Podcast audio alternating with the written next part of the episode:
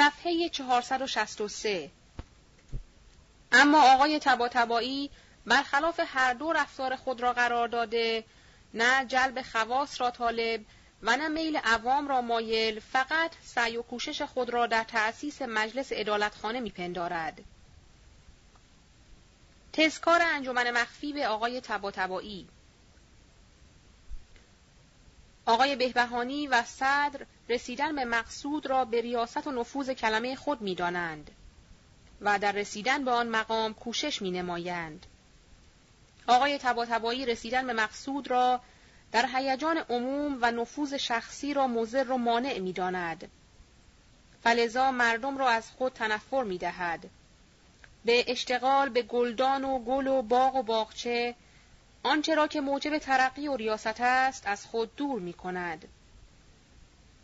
کار به جایی رسید که اجزای انجمن مخفی دوم در مقام برآمدند که به آقای تباتبایی برسانند که این طور سلوک و رفتار منافی با رسیدن به مقصود است. فلزا با تمهید مقدمات یک روز ظهر به عنوان دعوت به نهار آقای تباتبایی را در خانه بها دفتر حاضر کردند. یک دفعه آقا ملتفت شد که تنها در میان جمعی گرفتار است. و ما شرح این واقعه را در کتاب سوم تاریخ بیداری درج کرده ایم که امن قریب خواهد آمد. ولی در این مقام اشاره اجمالی به تأسیس و مؤسس انجمن مخفی دوم می نماییم و تتمه آن را در کتاب سوم می نویسیم. انجمن مخفی دوم مؤسس انجمن مخفی دوم جناب آقا میرزا محمد صادق تباتبایی است که شرح حالش را در مقدمه تاریخ ذکر نمودیم. به واسطه بودن بعض از اعضای انجمن اولیه در این انجمن می توان گفت این انجمن شعبه ای از آن انجمن است. ولی چون مؤسس قصدش استقلال بود و در مسلک هم اخیرا مخالف شدند فلزا نگارنده می نویسد انجمن مخفی دوم مجملا این انجمن بعد از مراجعت آقایان از حضرت عبدالعظیم علیه السلام به طریق خفا منعقد گردید و در هفته یک یا دو جلسه شبها به طور سیار تشکیل میافت و اعضای آن از این قرار است. آقا میرزا محمد صادق تباتبایی پسر آقای تباتبایی آقا میرزا مهدی پسر حاج شیخ فضلالله. آقا میرزا محمود اصفهانی. اسدالله خان ابوالفتح زاده. سیف الله خان ابوالفتح زاده قزاق برادر اسدالله خان. حاج جلال الممالک لواء الدوله. معین حضور بها دفتر آقا سید قریش. آقا شیخ محمد مازندرانی میرزا ابراهیم خان منشیزاده نازم الاسلام نگارنده تاریخ بیداری شوکت الوزاره میرزا کازم خان مستعان و سلطان آقا میرزا علی محمد زرگر. کارهای این انجمن با بعض دیگر از اعضا را که بعد از این وارد به انجمن شدند و علت تعطیل آن را در کتاب سوم نوشتم که انشاءالله خواهد آمد. صفحه 464 در این ایام اشخاصی که امور معاشی آنها از ظلم و استبداد میگذرد مایل به عدل و مشروطه شده و با آقایان همراه شدند. از جمله بعض از اشخاصی که در انجمن مذکور وارد شدهاند جدا کار می کنند. در حالتی که سابقا ظالم و مستبد بوده و شاید این ورود و این الحاق موجب پیشرفت مقصود آقایان هم شود. ولیکن اقلا می دانند که عدل و سلطنت ملی باید بر حسب تقاضا و هیجان فقرا و مظلومین و عامه باشد. مشروطیت یا جمهوریت و یا بنای ادالتخانه اگر از راه و طریق خواسته شد بنایش محکم و پایدار نخواهد بود چه همین ظالم و همین رئیس و همین مستبد و دزد که امروز معدلت خواه شده است فردا که دید مخالف میل شخصی او رفتار می شود بر ضد سلوک می کند و حالت ارتجاع را حاصل می نماید. دیگران که همین اشخاص فردا بر مردم مسلط می شوند. امروز یک عین و دوله داریم فردا هزار عین و دوله پیدا می شود. شاید همین آقا که امروز رعیت عدالت را در دست گرفته است فردا رعیت استبداد را به دست گیرد پس نبایست خورسند شد از اینکه بعضی با آقایان همراه شدند بلی همراهی این اشخاص متنفذ به آقایان قوتی می دهد. ولی مقصود بر وجه اتم و اکمل حاصل نمی شود جز به بیداری عامه و عالم شدن عموم. این است که فیلسوف در انجمن مخفی اول گفت دعوت رئیس و ایلخانی ایل قشقایی مثلا مزر به مقصود است. چه این شخص امورش از استبداد و ظلم گذشته و خواهد گذشت. ولی فایده ای که دارد به توسط او می‌توان فقرای ایل را بیدار کرد که بدانند ظلم و ستم بد است. خواه در دست شاه جاری شود خواه در دست ایلخانی.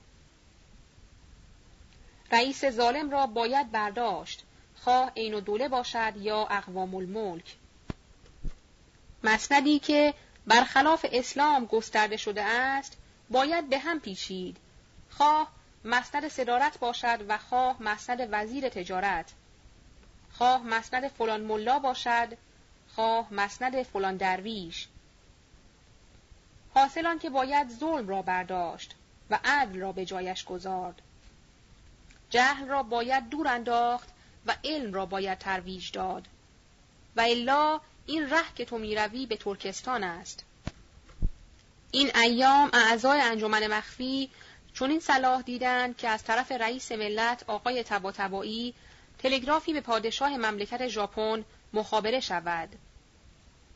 فلذا صورت تلگرافی از طرف آقای تباتبایی صادر شد که سواد آن از این قرار است. صفحه 465 سواد تلگراف آقای تباتبایی به اعلی حضرت پادشاه ژاپن. حضور میمنت ظهور اعلی حضرت امپراتور معظم دولت بهیه ژاپن. اگرچه با اخلاق مرزیه آن اعلی حضرت و تمدن فوقالعاده دولت بهیه ژاپن به این اظهار احتیاج نبود ولی مقام اخوت با برادران مسلمین ساکنین آن مملکت مقتضی این توصیه شده استدعا می نمایم که توجه ملوکانه نسبت برادران دینی طوری باشد که آسوده و محترم بتوانند از عهده تکالیف دینی و دنیوی برایند. رئیس ملت اسلام در ایران محمد الحسینی و تباتبایی اگرچه فواید این تلگراف و نتایج مترتبه آن بر احدی مخفی و مستور نیست ولیکن مقصود و منظور اعضای انجمن از صدور این تلگراف تشویق و تهیج آقای بهبهانی بود که عین خط آقای تباتبایی و امضای ایشان را بردند نزد آقای بهبهانی و مذکور داشتند. یکی از فواید همراهی با ملت این است که امروز آقای تباتبایی طرف با سلاطین و امپراتوران سترگ شده است. شما هم اگر بر این از مخیال باقی هستید که به کلی مراودات مخفیانه اجزای خودتان را با عین دوله مانع شوید و جدا در مقام تأسیس ادالتخانه برایید و اگر ملت به مقاصد خود نائل آید که اختیار تاج و تخت ایران با حضرت آقا خواهد بود. بالاخره آقای بهبهانی در مقام تجدید و استحکام پایه عهد قول سری و عهد معکده داده. اعضای انجمن هم قول دادند که بعد از این این گونه تلگرافات را به امضای ایشان هم برسانند. تغییر روش این و دوله این و دوله دید که به هیچ وجه نمی‌تواند آقایان را به هم اندازد. و اگر بخواهد از راه پول و طرز و طور امین و سلطان جلوگیری نماید آن قوه و قدرت و آن بلند همتی را ندارد. فلزا همان شیوه استبدادیه خیش را پیش گرفته جمعی را صورت داد که معخوض و نفی نمایند که از آن جمله بود عدهای از واعظین و ناطقین بزرگ مانند سید جمال الدین اصفهانی حاج شیخ محمد واعظ حاج شیخ مهدی واعظ و غیرهم که در کتاب سوم تاریخ بیداری خواهد آمد و دیگر عدهای از بستگان امین السلطان که با آقایان مراوده دارند که از آن جمله است. معین حضور که در خانه آقای تباتبایی ظاهر متحسن است. و چون کارهای عمده و مهم از معین حضور صادر شد فلذا اشاره اجمالیه به تحسن معین حضور در این مقام می نماییم که بعد از این خواننده تاریخ معین حضور را بشناسد و هم وضع زمان استبداد به خوبی ظاهر شود. صفحه 466 معرفی معین حضور. میرزا حسین خان معین حضور. پسر میرزا ابوالقاسم خان است که از خیشان و بستگان و اجزای امین السلطان بود. و درب خانه امین السلطان صدر اعظم سابق مقامی عالی داشت و طرف وسوق و اعتماد و جملت الملک امین السلطان بود. پس از ازل امین السلطان و رفتن او به فرنگ معین حضور بعض از دهات خالصه خار و ورامین را اجاره نمود و یک مزرعه ملکی هم که متجاوز از صد هزار تومان قیمت او بود در نزدیکی ایوان کیف و در راه تهران و خراسان داشت. شمس الملک پسر این و دوله طالب و مایل آن ملک گردید. وسایل و وسایت برانگیخت که آن ملک را در شست هزار تومان بخرد. این حضور راضی نشده عبا و امتناع نمود. شمس الملک اگرچه پسر این و دوله و در نزد مزفر شاه بی نهایت مقبول و مقرب بود ولی به ملاحظه حفظ مقامات مسند پدر هنوز دستاندازی به اموال و نفوس و ناموس رعیت نکرده است. و ظاهر نمی‌خواهد او را ظالم و متعدی بدانند و چون ریاست خالصه ورامین و ایلات آن سامان زمیمه شغلهایش بود در خفا محرک یک ایلی گردید که زراعت آن خالصه را که به اجاره معین حضور بود قارت کرده و آتش زدند و در ملک معین حضور هم خیلی خرابی وارد آوردند و مدعا هم برایش پیدا کردند از این طرف هم مطالبه مال الاجاره و جنس خالصه را نمود معین حضور چون حال را بدین منوال دید در عواست ماه مبارک 1323 به خانه آقای تبا آمد و به آن حضرت پناهنده گردیده تقریبا هشت ماه در آنجا متحسن بود. در زمانی که آقایان به زاویه مقدسه حضرت عبدالعظیم علیه السلام مهاجرت نمودند، معین حضور در خانه ها مخفی بود. در این اسنا نگارنده او را به انجمن مخفی دعوت نمود. در روزی که آقایان از زاویه مقدسه به تهران مراجعت نمودند، معین حضور در استقبال و ورود آقایان و در جشن و چراغانی بسیار خدمت کرد. به این جهت امیر خان سردار، امیر ازم متقبل شد که در نزد این دوله شفاعت کرده و معین حضور را آسوده کنند. ولی این ایام امیر خان سردار برای خلاف عهد عمویش و اینکه به آقایان قول داده بود که دستخط اعلی حضرت را اجرا و مقاصد آقایان را برآورده نماید از ام خیش رنجش حاصل نمود و از تهران به بهانه شکار خارج شد بلکه این دوله خدمات امیرخان سردار را فراموش و او را با آقایان و ملت همدست و هم مسلک دانسته آزم گردید که گوشمالی هم به پسر برادر خیش بدهد باری معین حضور از هر جهت بیچاره گردید این ایام پیغام داد به شمس الملک که برای فروش ملک راضی شده و ملک را تقدیم حضرت والا می دارم. شمس الملک جواب داد که ملک بیش از سی هزار تومان ارزش ندارد. مرا هم به آن ملک بیمیل کردند. فلزا بیچاره معین حضور ملک را علی ظاهر به حاج سیف و دوله عموی شمس الملک که این ایام ریاست تجارت و وزارت تجارت با اوست فروخت در شست هزار تومان. که نصف پول را به او بدهند و نصف دیگر را بابت باقی او محسوب دارند. اگرچه این ملک از دست موین حضور خارج شد ولی بعض از مقاصد آقایان از این پول پیشرفت کرد. انتها نگارنده را عزم جزم بود که در آخر هر کتابی از کتب بیداری حالات رجالی را که اسامی آنها در تاریخ برده شده است درج نمایم لیکن به ملاحظه انقلابات اخیره و تغییر حالات رجال و اینکه بسیاری از خادمین خائن و عدهای از خائنین خادم شدهاند از این عزم منصرف شده اجالتا حالات رجالیه را می‌گذارم به وقتی دیگر. و جلدی غیر از این جلد. و چون چند صفحه از جزو چهل و هشت خالی میماند فلزا حالات چند نفر از بزرگان و مؤسسین مشروطیت را که مسلمون اندلکل و خالی از شاعبه رأی بریاست و هم حالات آنها محتوی بر وقایع تاریخی است در این مقام درج می دارد و امیدوار است که خدایم توفیق دهد که در ضمن مجلدات دیگر حالات رجالیه را درج و منتشر دارم. صفحه 467 حالات آقای سید مهدی تباتبایی که یکی از مؤسسین بزرگ مشروطیت است.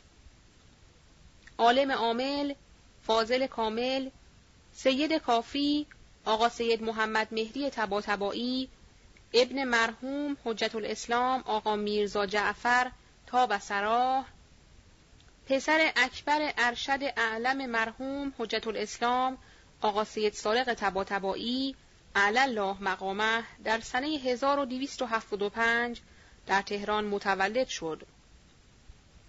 پس از سه سال در خدمت والدش به نجف اشرف مشرف شد. پس از تشرف ناصرالدین شاه به عتبات بر حسب خواهش پادشاه ایران و امر مرحوم آقا سید صادق و تصدیق اساتید بر فراغت از تحصیل مرحوم آقا میرزا جعفر به تهران مراجعت کردند و مرجع انام شدند. در سال 1289 آقا میرزا جعفر مرحوم شد و آقا سید مهدی در حجر جد بزرگوارش تربیت یافته در ماه محرم 1304 برای تکمیل مراتب علمیه و عملیه به سامره مشرف شده در آن محل قدس در حوزه درس آیت الله میرزای شیرازی و خدمت ام خود آقای تباتبایی اقتباس علوم میفرمود. تا اینکه مرحوم حاج میرزا محمد حسن شیرازی در 24 شهر شعبان 1312 به دار باقی رهلت فرمود.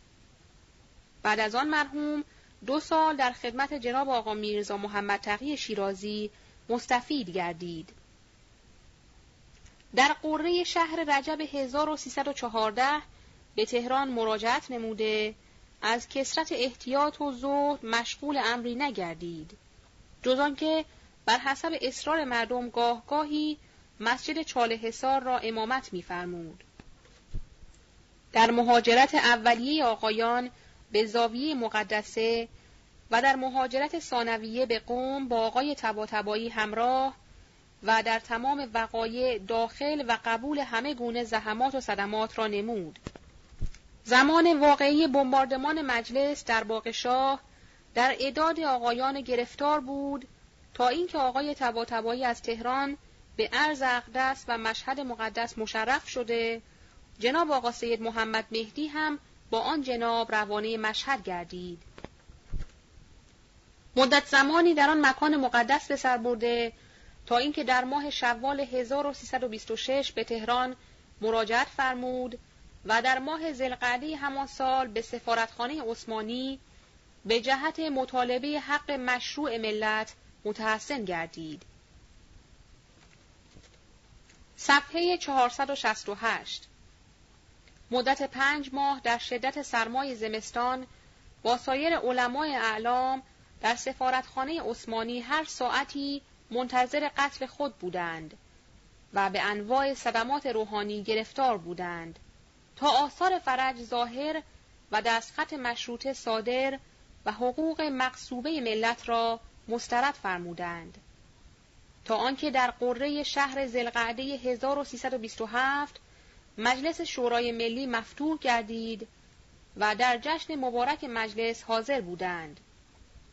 جنابش در همه مجالس حاضر و ناظر بود تا اینکه امر منقلب خواص خانهنشین جوانان غیر مجرب روی کار آمدند و آنچه که مقصود از مشروطه بود حاصل نشد بلکه برعکس نتیجه داد وکلا در عوض خدمت به موکلین خود مشغول نزاع مسلکی و جنگ انقلاب و اعتدال و هم خود را مصروف گرفتن ماهیانه و دخل خود کردند. وزرا در خیال جمع مال و اندوخته علمای تهران به همان برقراری مستمری قانع گردیدند. گویا نتیجه قتل نفوس و خسارت ملت همین بود که کردند. عموم رعیت در صدمه و اذیت مالیات بر همه چیز حتی سفیدی نمک و سیاهی زغال بسته بلکه افزوده رؤسای روحانی را خانهنشین احکامشان را پشت گوش انداخته سریح گفتند و نوشتند تفکیک قوای روحانی از قوای جسمانی مرحوم آقای بهبهانی را در ازای آن همه صدمه و اذیت که در طریق مشروطیت متحمل شد مقتول نمودند. آقای تباتبایی را در خانه خود نشاندند و پیغام دادند که اگر مداخله در امور کنید مثل آقای بهبهانی خواهید شد. اما ادالتخانه چه عدلیه و چه اشخاص و چه اعضا امید است که در موقع خود ذکر شود. در این مقام به یک سطر جمله معترضه می‌پردازم و آن این است. یکی از موثقین نقل کرد روزی رئیس اداره جهانیان ارباب بهرام که از تجار بزرگ طایفه زردشتی و شخص عاقل بزرگی است در عدلیه بود. رو کرد به یکی از سادات و گفت مشروطه مانند اسلام شد. چه جد شما زحماتی در اسلام کشید و این نفعش را بنی امیه بردند و اولادش را کشتند. حالا زحمات مشروطه را آقایان علما و طلاب و سادات کشیدند. نتیجه را این جوانان بی اطلاع و غیر مجرب می‌برند و مؤسسین را هم می‌کشند. باری جناب آقا سید محمد مهدی تباتبایی که این گونه پیش آمد امور را دید با عدم استطاعت آزم بر مهاجرت از تهران گردید. در ماه رمضان سال 1329 کتابخانه و اسباب خانه خود را حراج کرد و با فرزند خود آقا میرزا جعفر که جوانی است در حدود سی و از حیث علم و تربیت آراسته و در همه جا با پدر بزرگوارش بود به طرف عرض اقدس و مشهد مقدس حرکت فرمود.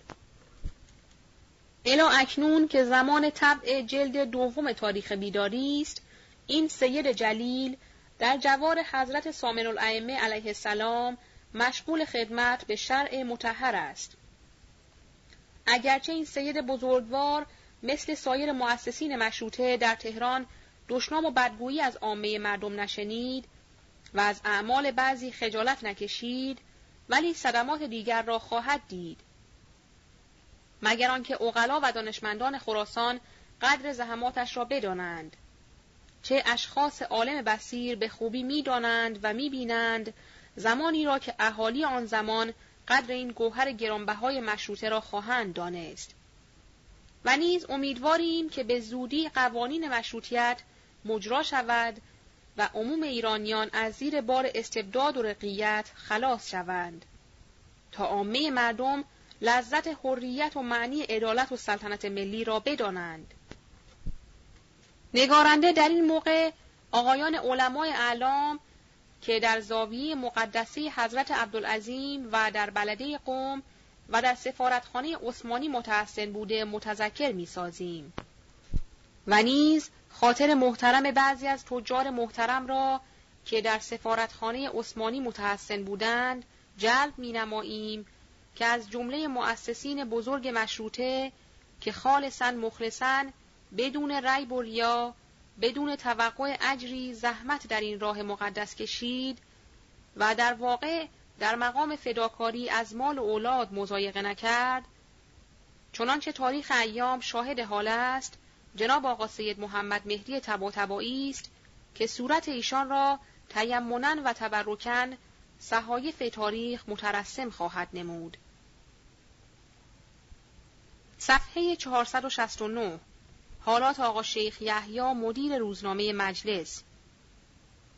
بیدار کننده ایرانیان منادی مسلمانان هواخواه حریت مؤسس مشروطیت دبیر و مدیر جریده مجلس آقا شیخ یحیی کاشانی تولدش در دهم زلحجت الحرام 1293 در بلده کاشان بوده. بعد از تحصیلات فارسی و مقدمات عربی در نزد جد خود مرحوم ملا محمد حسین نتنزی تلمز نمود.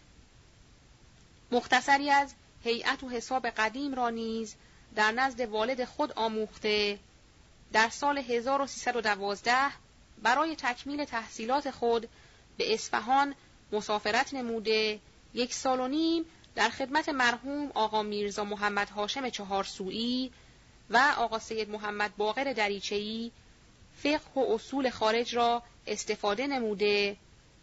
بالاخره مهاجرت به نجف اشرف نمود و در حوزه درس آقای خراسانی و سایر علمای اعلام وارد شد. از آن بهار فیاض استفاده فرموده به عزم وطن معاودت به کاشان و از آنجا در سال 1316 هجری به عزم سیاحت و تکمیل علوم عقلیه وارد تهران شده در سال 1317 در مدرسه افتتاحیه به تعلیم علوم عربی و فارسی به طرز جدید مشغول بود. در آنجا از اختلال و خرابی انجمن معارف اطلاعی حاصل نموده مدرسه را ترک و مقاله‌ای به عنوان مقاله مخصوص به اداره حبل المتین کلکته نوشته و در آن مقاله به علاوه تقلب‌های انجمن معارف را آشکار کردن از امین و سلطان هم بد نوشته بود از جهت استقراض و غیره. وقتی که روزنامه حبل المتین در تهران انتشار یافت اشخاصی که مطلع شدند بر اینکه نویسنده آن مقاله به طور بیغرضی و اطلاع معلومات خود را روی کاغذ آورده است او را دعوت کردند به انجمن سری. و اجزای آن انجمن آقا میرزا سید حسن برادر معید الاسلام و مرحوم آقا میرزا محمد علی خان پسر معتمل لشکر و اعتزاد السلطان رئیس فوج خلج و مسمر الملک و جمعی دیگر بودند. مسلک انجمن قلع و قمع امین السلطان و کشف خیالات انجمن معارف بود با اصلاحات معارف. به این جهت او را به مدرسه رشدیه و انجمن سری جلب نمودند. صفحه 470 در انجمن سری مشغول نوشتن مقالات و فرستادن به اداره حبل المتین بود. مقاله چند در اعمال امین السلطان و رساله مفصلی در تاریخ پلیتیکی امین السلطان نیز نوشته و این مقالات در حبل المتین کلکته درج و نشر شده و تدریجا به مدیر روزنامه پرورش سرایت نمود. این مقالات باعث شد که امین السلطان عموم جراید فارسی را که در خارج تهران تب می‌شد قدغن و من از ورود به ایران کرد. و هرچه این انجمن سعی در آزادی جراید کرد مفید نیفتاد. تا آنکه قرار دادند که امتیاز روزنامه گرفته در تهران شروع به کار کنند. دستخط مزفر شاه به توسط میرزا نصرالله خان مشیر و دوله صادر و امین سلطان آن را ضبط و من کرد. ناچار مطالب خود را در کتابی که برای اطفال رشدیه باید نوشت نوشتند و در زیر هزار پرده بعضی بیانات می کردند. در بین تب اعتماد و سلطنه وزیر مطبوعات کتاب را گرفته مانع از طبع آن شد و این مطلب را به امین و سلطان راپورت داد که یک مجمعی بر ضد او در مدرسه رشدیه تشکیل شده. امین و سلطان چند نفر را در خفیه بر آنها گماشت که راپورت اعمال آنها را به او بدهند. خفیه نویس ها اطراف آنان را احاطه کرده به محض که یک کلمه در اسنای درس به شاگردان حالی می کردند فوراً راپورت آن را می دادند. امین السلطان به این مجمع که هنوز اجزایش را نمی شناخت دشمن شده با مدرسه رشدیه هم به واسطه مؤسس آن که امین و دوله بود و برای آن که در بیداری اهالی سایی بود بد شد. و سخت در صدد این مجمع و انجمن برآمد. این هیئت هم موقع را مناسب دیدند که مسئله استقراض را عنوان کرده در بیداری ملت کوشش کنند و به واسطه منع جراید و نطق ناچار از نوشتن لوایح و اوراق ژلاتینی شدند و اوراق زیاد که همه بدون فحش مشتمل بر حقایق تاریخی و پلیتیکی بود نش دادند. مزفر شاه که ساده و خیلی زود حرف به او اثر می کرد نیز پادشاه وقت بود. امین السلطان هم دشمن درباری زیاد داشت. این اوراق ژلاتینی را به شاه عرضه می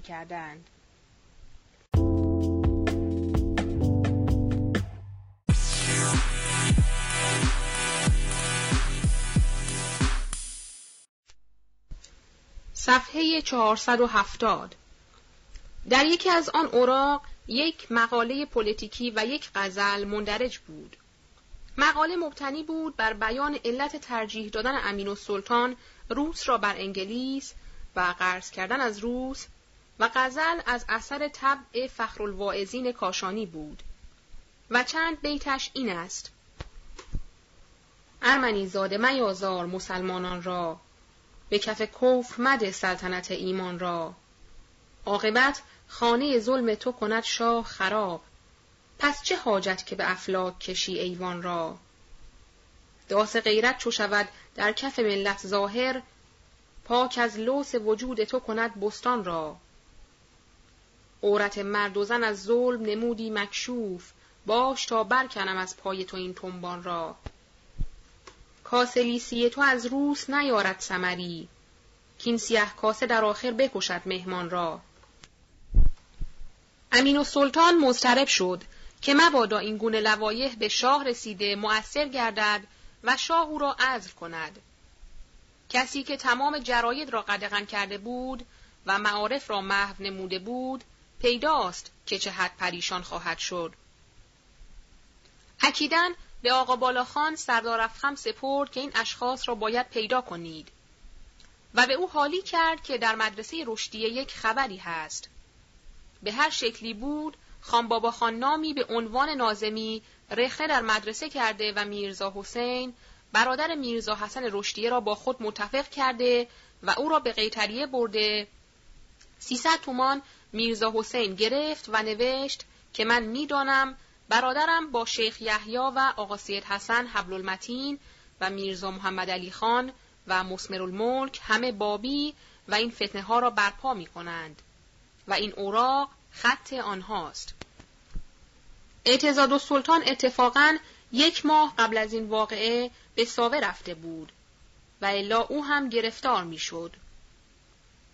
صفحه 471 بازداشت آقا سید یحیی شب 19 جمادی الاخر 1319 آقا شیخ یحیی را در خانهش که در محله هفتن بود گرفتار نموده با صاحب خانه و چند نفر دیگر که بعد از چند ساعت آنها را آزار کردند و در همان شب اشخاص زیل نیز گرفتار شدند. آقا سید حسن حبل المتین میرزا مهدی خان وزیر همایون قوام الدوله ناصر خاقان موقر السلطنه مسمر الملک میرزا محمد علی خان میرزا سید محمد معتمل لشکر نوری میرزا محمد علی خان در موقع گرفتاری از شدت استراب راه بام را گرفته معمورین او را تعاقب نموده یا خودش افتاد یا او را افکندند. هرچه بود از بام افتاد و بعد از چند ساعت در نظمیه بدرود حیات گفت. باری آقا شیخ یحیی را در آن شب در خانه عین الدوله که در آن زمان حاکم تهران بود نگاه داشتند و کاغذهای او را آورده جستجو کردند و چیزی نیافتند. فردای آن شب آقا شیخ یحیی و آقا میرزا سید حسن را بردند به قریه مبارک آباد که ملک عین دوله و در نزدیکی تهران است آقا میرزا سید حسن را در آنجا محبوس نموده متجاوز از دو سال او را به واسطه ملاحظه از برادرش معید الاسلام که مدیر روزنامه حبل المتین بود در محوطه باغ مبارک آباد محبوس داشتند. خلاصه عکس آقا شیخ یحیی را برداشته و به امین السلطان دادند.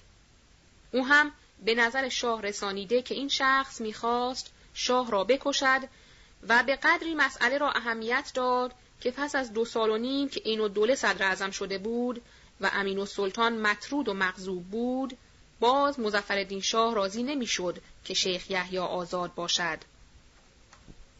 در بیستم جمادی الاول 1319 چهار نفر سوار کشیکخانه حاضر شدند دستهای آقا شیخ یحیی را بسته و او را سوار کرده به طرف اردبیل حرکت کردند. پس از هشت روز او را به اردبیل رسانیده و قبض رسید گرفته مراجعت کردند.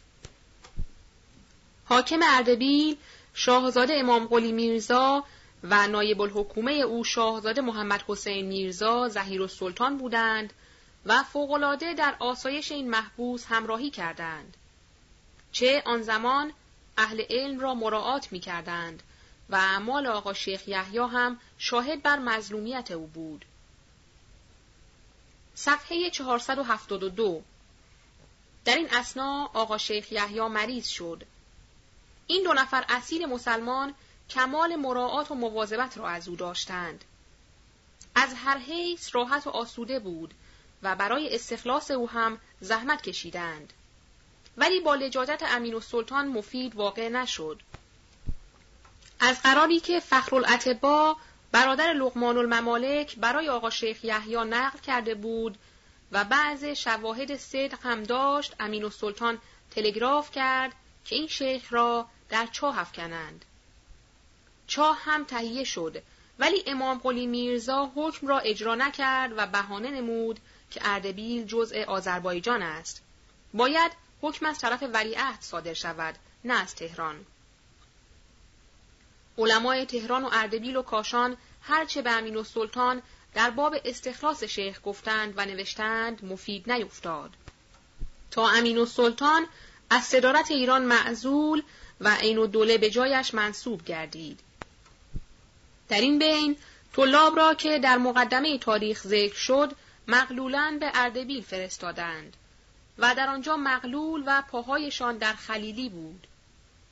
آقا شیخ یحیی به واسطه آزادی مختصری که داشت به آنها سرکشی می کرد و همه روزه از مال خود یا از رفقای موقتی که در آن مدت تحصیل کرده بود و اکثر آنها از علما بودند به آنها مخارج می رسانید. آزادی آقا شیخ یحیی بالاخره در پانزدهم رمضان تلگراف آزادی از طرف این دوله مخابره شد. در این هنگام از قلعه خارج شده منزل نایب عبادالله مسکن گرفته در این مدت رساله‌ای در حجیت قطع نوشته به جناب میرزا علی اکبر مجتهد ارائه داده و شرح حالش را گفته آقای مجتهد زیاده متعلم شد تا موقع حرکت نهایت همراهی را از او نموده اعانه نقدی به عنوان خرج حرکت برایش فرستاد. نهم شوال 1321 از راه آستارا به رشت آمده مرحوم امین و دول مسبوق شد مبلغی وجه برایش فرستاد و اماد و سلطان را فرمود که به اتفاق خود شیخ را به تهران رساند و او را راحت سازد. باری پس از مراجعت از اردبیل حرارتش زیاده گردید و کار خود را منحصر به نوشتن مقالات سیاسی داشته دو سال برای حبل المتین کلکته مقالات و اخبار نوشته و فرستاد که از نمره سی و یک سال یازده شروع شده تا عواست سال سیزده ممتد می شود. از آن جمله مقاله اصلاحات جدیده و ملاحظه حال شرق و غرب و ملاحظات تجارتی راجع به راه و غیره و غیره. یک سال هم مدرسه رشدیه را اداره کرد. بالاخره میل به وطن اصلی نموده به طرف کاشان حرکت نمود. و یک سال تقریبا در کاشان اقامت نمود و یک باب مدرسه به نام مدرسه علمیه در آنجا دایر نمود. در بدو مشروطیت به تهران آمده و دبیری جریده حبل المتین یومیه را بر عهده گرفت. از شماره اول تا نمره 220 یا بیشتر نوشته آنگاه تحریر جریده مجلس را متقبل شده از نمره 18 از سال دوم تا نمره 154 که تعطیل شد تحریر می نمود. در موقع استبداد صغیر به قدر مقدور در سفارت عثمانی و مجلس سری بعض خدمات نموده بعد از اعاده مشروطیت روزنامه مجلس را در قیاب مدیر اداره نمود. پس از نایل شدن آقا میرزا محمد صادق به وکالت مجلس آقا شیخ یحیی مدیری روزنامه را به عهده خود گرفته تا کنون که زمان طبع این تاریخ است با نهایت راستی و درستی و وطن دوستی و ملاحظه نزاکت رفتار نمود. ولیکن این ایام از دماغ سوختگی و خجلت از اعمال جوانان جاهل بی اندازه کدر و تیره است. و اعجب و منزالکه بی احترامی به این شخص محترم و مؤسس مشروطیت است که در این اوقات واقع شد. که نگارنده را شرمساری مانع است که در این موقع درج سازد و امیدوارم که در موقع ذکر شود. ولی همینقدر می نویسم آقا شیخ یحیی مانند سایر مؤسسین مشروطیت صدمه دید و اگر همراهی نایب السلطنه و بعض وزرا نبود شاید به کلی اجر خدماتش را برعکس می‌دید. پایان جلد دوم. صفحه 475 تاریخ بیداری ایرانیان. به قلم نازم الاسلام کرمانی. جلد سوم. صفحه 476 بسم الله الرحمن الرحیم. نقشه های عین الدوله. در کتاب دوم مرقوم شد که عین الدوله صدر اعظم و شخص اول ایران که به لقب عطابک اعظم خوانده می‌شد از طرف اعلی حضرت مظفرالدین شاه در مقام نفی و تبعید و تفریق آقایان و ارباب حل و عقد برآمد.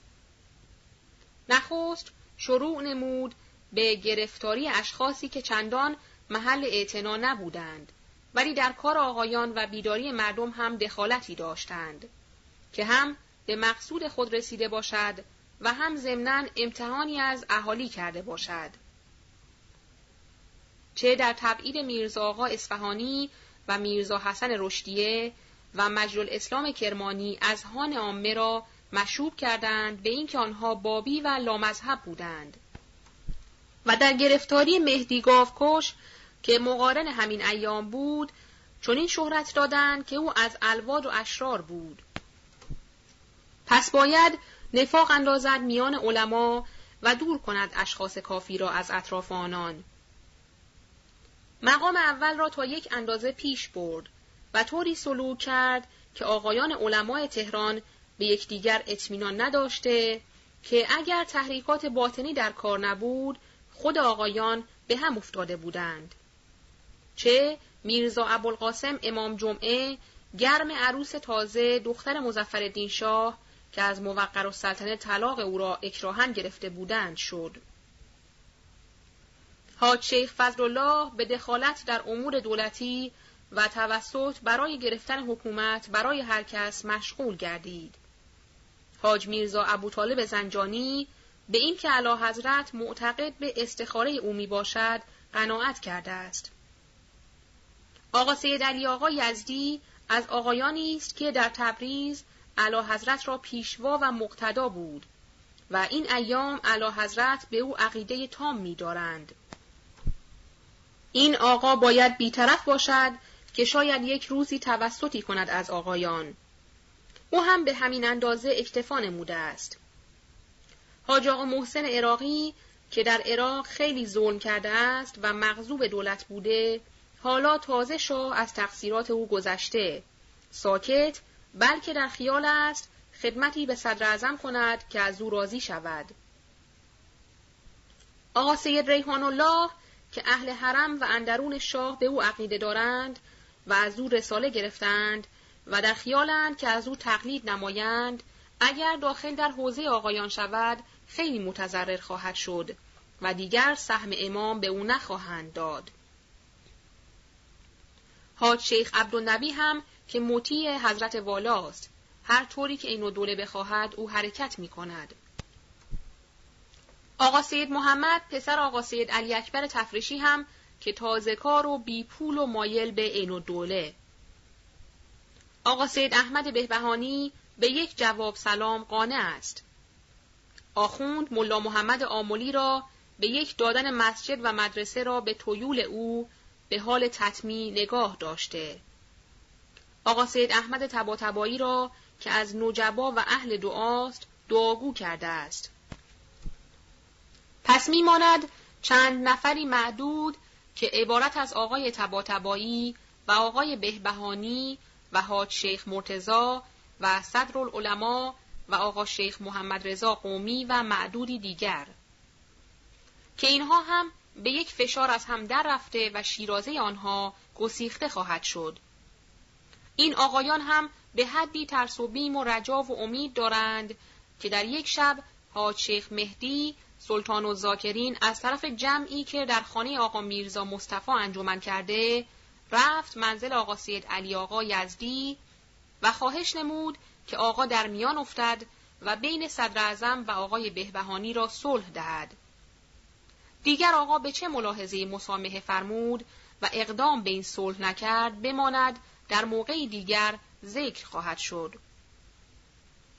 اما مقام دوم که تبعید و نفی و تفریق آقایان باشد چون محتمل است موجب بلوا و شورش گردد مقدمتا شروع نمود به تبعید اشخاصی که اطراف آقایان را دارند و صورتی داد به اعزام الممالک که متجاوز از صد نفر را نوشته بودند که از آن جمله بود حاج شیخ محمد واعظ که از واعظین بزرگ و مقدسین از اهل منبر بود که مدتی در مهاجرت صغرا در زاویه مقدسه حضرت عبدالعظیم در بیداری مردم سخن میراند و نطق می‌کرد.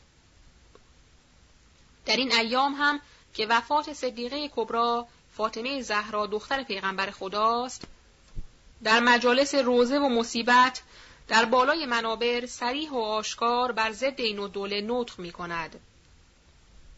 اگرچه بعضی از اغلا که اطراف این و دوله بودند و به شیخ واعظ ارادتی داشتند قصد این و دوله را به آقایان اطلاع داده و در شبها حاج شیخ محمد واعظ در خانه خود نمی ماند.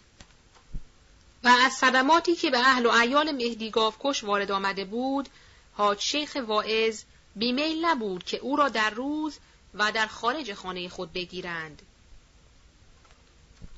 اگرچه این و دوله در این مقام خبت و خطای بزرگی کرد که مانند مهدی کش شخصی را در شب می‌گیرند که اگر در روز هم او را می‌گرفتند احدی در مقام معاونت او و ممانعت معمورین دولت بر نمی آمد.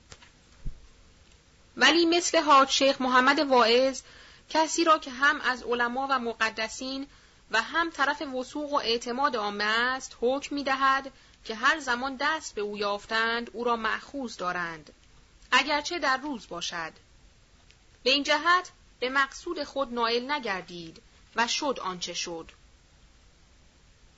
صفحه 478 مجملا روز چهارشنبه هجدهم جمادی الاول سنه 1324 هجری مطابق سال 1906 میلادی دو ساعت از آفتاب گذشته حاج شیخ محمد واعظ اصفهانی سواره رسید نزدیک خانه قنبرعلی خان. که در محله سرپولک واقع است و برخورد به معمولین دولت که عبارت بود از یک نفر صاحب منصب مسما به میرزا احمد خان و دیویس نفر سرباز از فوج قزوین. در این مقام هم اینو دوله خطا کرد. چه ممکن بود یک نفر فراش شیخ واعظ را به احترام ببرد نزد اینو دوله دیگر جمعیت و سربازی لازم نبود. باری میرزا احمد خان شیخ را نگاه داشت و گفت بسم الله برویم حاج شیخ محمد گفت کجا برویم و من کیستم میرزا احمد خان گفت تو حاج شیخ محمد واعظ سلطان المحققین می باشی. اما کجا برویم؟ اجالتا خانه عطابک. بعد محبس دولتی. این جهنم لموعدکم اجمعین.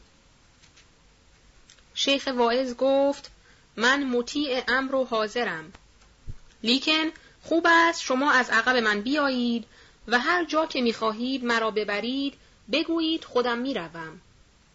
خواه خانه عطابک و خواه جای دیگر. اگر تخلف کردم از عقب مرا با گلوله بزنید. به جهت آن که اگر اهالی تهران مرا اسیر شما ملاحظه نمایند خوف فتنه و فساد است. بهتر آن است که یک نفر همراه من باشد و سرباز و فراش از عقب بیایند. احمد خان قبول نکرده اطراف اولاغ شیخ را احاطه کردند. چون نزدیک مسجد و مدرسه حاج الحسن معمار باشی رسیدند، طلاب مدرسه با اهل گذر اجماع کرده، مانع عبور و بردن حاج شیخ شده. احمد خان واعظ را پیاده و داخل در سربازخانه نمود که نزدیک مدرسه واقع بود. واعظ حالت مظلومیت خود را به خضوع و خشوع و اذکار و ادعیه به مردم می نمود که در آن زمان اسلحه خوبی بود برای دفاع از ظالم. دقیقه به دقیقه بر اجتماع مردم افزوده گردید. طلاب از اطراف خبر شده و در آنجا جمع گردیدند. خبر به آقای بهبهانی رسید. آقا سید احمد پسر خود را با عدهای از طلاب و سادات برای استخلاص واعظ فرستاد. طلاب که خود را غالب تصور نموده ریختند به طرف سربازخانه. در این اسنا شیخ حسین ادیب و زاکرین کرمانی که بعد به لقب ادیب المجاهدین و شغل ناطقی از طرف ملت معرفی گردید و از فضلای اهل منبر بود و صدمات بسیار در بیداری مردم متحمل شد رو کرد به مردم و گفت ای مسلمانان پیغمبر ما ما را امر کرده است به اعانت از مظلوم اینک من خودم را فدای این واعظ مظلوم و خادم سید و شهدا می نمایم. شما خود دانید و تکلیف خود و رو آورد به طرف سربازخانه و درب سربازخانه را مفتوح نموده با معاونت طلاب شیخ واعظ را بیرون آورده به طرف مدرسه حرکت کردند. احمد خان سلطان چون دید اسیر و محبوس او را در بردند به سرباز حکم داد که واعظ را با گلوله بزنید. سرباز اطاعت نکرد. دفعه ثانی حکم شلیک داد. این دفعه چند تیر تفنگ خالی شد. یک تیر آمد به ران ادیب المجاهدین خورد و او را به زمین انداخت. صفحه 479 مقتول شدن سید عبدالحمید از قضایای اتفاقیه کامل مجید فاضل رشید سید سعید مرحوم سید عبدالحمید که از طلاب و اهل علم بود با زبان روزه از درس آقا میرزا محمد تقی مجتهد گرگانی مراجعت کرده و کتابهای درس خود را در زیر بغل داشت. به آن محل رسید و آن هنگامه و شلیک سرباز را دید. خطاب به احمد خان کرد و گفت مگر تو مسلمان نیستی؟ چرا امر به شلیک کردی؟ مگر اینها مسلمان نیستند؟ مگر این ادیب نوکر سید و شهدا نیست که در خون خود میغلطد؟ اگر دولت از تو مؤاخذه می‌کرد می‌گفتی که ملت هجوم آورد و حبسی را برد. احمد خان از قیز و تغییر تفنگی از یکی از سربازها گرفت و به طرف سید قریب بیکس خالی نمود. بعضی گویند در شلیک اول تیر احمد خان به سید گرفت و تیر پسر احمد خان به ادیب المجاهدین رسید. جمله سید عبدالحمید به همان رسیدن تیر افتاد. ولی ادیب المجاهدین خود را به مدرسه رسانید و در آنجا افتاد. مردم سید عبدالحمید را آوردند به مدرسه معمارباشی و در آنجا خوابانیدند. حاج شیخ محمد خود را انداخت روی نعش سید و گفت آقای من چه می‌خواهی؟ سید جواب داد قدری آب که اتش مرا اذیت می کند.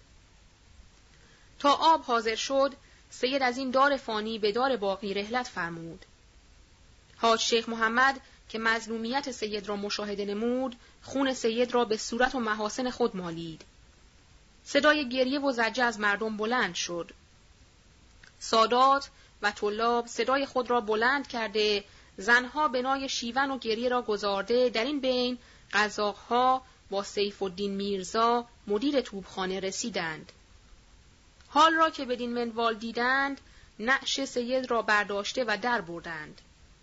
چه رسم دیوانیان این بود که در این گونه موارد کشته را در می بردند که مستمسکی به دست علما و اهالی نباشد. فلزا نعش سید را برداشته و بردند. بعض از مردم که حال را چنین دیدند ادیب المجاهدین را بر پشت گرفته او را برده و به خانهاش رسانیدند. در بین این واقعات جناب آقا میرزا سید جعفر صدرالعلماء با عده زیادی از سادات و طلاب رسیدند.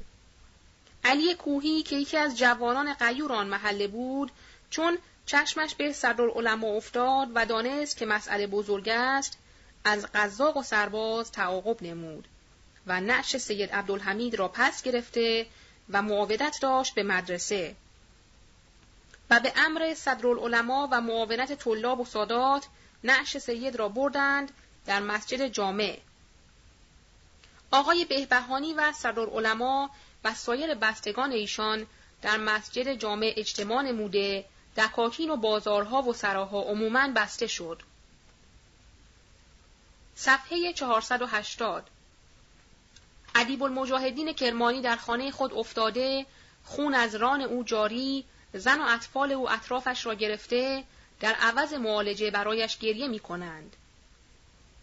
بیچاره با این صدمه و با این بیچارگی ترس دارد که او را ببرند نزد این و دوله. اگرچه بعد از این علا حضرت مزفردین شاه دستخط فرمود که او را ببرند به مریضخانه دولتی و طبیب و جراح برایش فرستادند و پس از چهار ماه که هستی و اندوخته او تلف شد حالش خوب و از بستر برخاست و در واقعی بمباردمان مجلس هم تیر خورد. در استراباد و مازندران هم خیلی صدمه دید ولیکن الیوم در خانه خود در بین خون قلط می‌زند و تکلیف خود را نمی‌داند. نگارنده در این مقام استشهاد میآورم به یک بند از 25 بند اشعار فسیح و زمان سید رزوان که گفته است بی حربه چون که جیش خداوند ظلمنن بر حربیان شدند دلیرانه صفشکن. سلطان فوج یاور عبدالمجید داد فرمان قتل جملگی از خبس خیشتن. شلیک با تفنگ نمودند حربیان مجروح ساختند به یک حمله چند تن. در آن میانه سید و سالار سروران عبدالحمید فخر زمان مفخر زمن قافل زره رسید و زهنگامه بیخبر انگشت حیرتش بشد آنگاه در دهن. چشمش به سوی معرکه افتاد محو و مات از کارهای چرخ زقوقای مرد و زن. ناگاه بی ملاحظه سلطان فوج دون تیری زد آتشین به تن شمع انجمن. ما بین سینه و گلویش تیر جا گرفت. و از پشت او بدر شد و جانش شد از بدن. هم بیگناه بود و هم از خلق منزوی هم بدقریب و بیکس و هم دور از وطن. تیرش به سینه خورد به مظلومی حسین قلبش بگشت پاره به مجروحی حسن. تا جان برفت از تن جان جهان برون زد سیه جبرئیل که ای حی ظلمنن از نو حسین کشته ز جور یزید شد عبدالحمید کشته عبدالمجید شد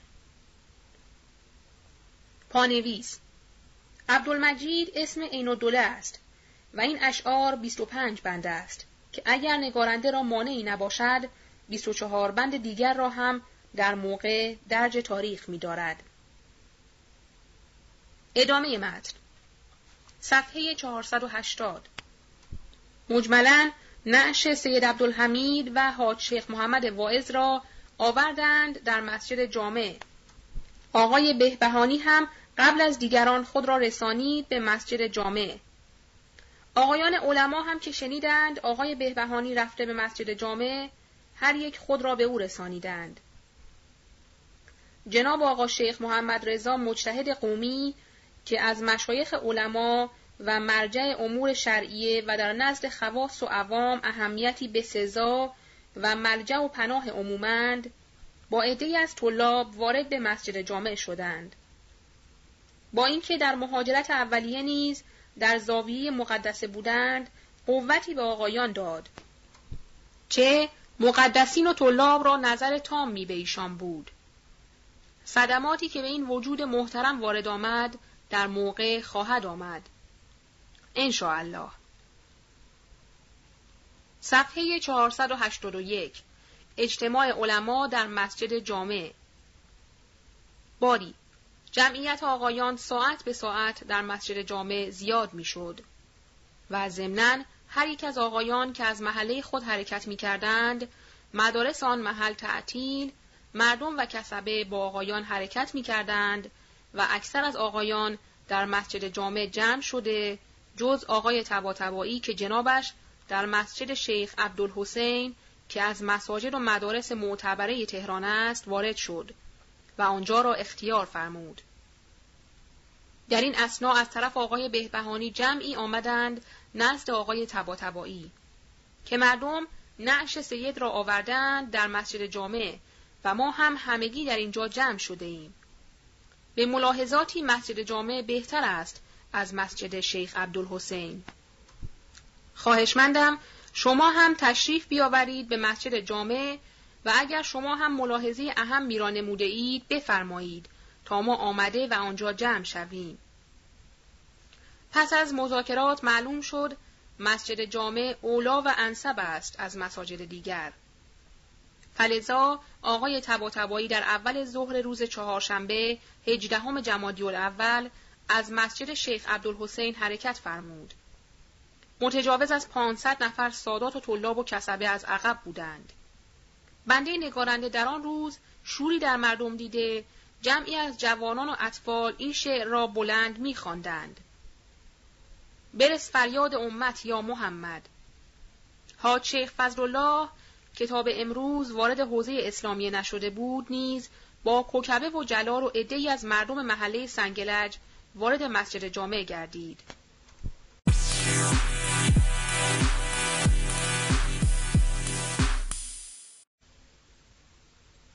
صفحه 481 در وقت ورود بر آقایان سید احمد پامناری دست به قداره نمود که مردم را عقب کند. و راه برای ورود شیخ باز نماید که آدمهای شیخ گمان کردند کشیدن قداره برای نزاع است. آنها هم مستعد و مهیا شدند و در مقام مدافع حاضر شدند که اقلا زود ملتفت شده و رفع اشتباه نمودند. آقای تباتبایی فرمود ای مردم امروز روز اتحاد و یگانگی است بغض و کینه دیرینه و اقراض شخصی را کنار گذارده در زیر لوای اتحاد و توحید در این دوره سلطنت که وزرا خائن و پادشاه رعوف و مهربان و مایل به معدلت و مساوات است همگی متفقا نواقص سلطنت را تکمیل نمایید و سلطنت اساسی را از پادشاه بخواهید. قانون معدلت را دایر کنید. آقایان گفتند این و دوله را باید از کار انداخت که امروز مانع پیشرفت کارها و مقاصد ماست. آقای تباتبایی فرمود اگر ادالتخانه را برپا نمودیم دیگر این و دوله داخل آدمی نیست. آرای همگی بر این قرار گرفت که در مسجد بمانند و سایر آقایان را هم حاضر نمایند تا مقاصد انجام بگیرد. مردم رفتند برای حاضر کردن سایر آقایان جمعی هم رفتند برای آوردن آقا سید ریحان الله مجتهد بروجردی. چون آقا ضعیف البنیه و علیل المزاج بود خود را به حالت ضعف انداخت و اظهار مرض نمود. ولی مردم اصرار نموده آقا را سواره به مسجد جامع رسانیدند.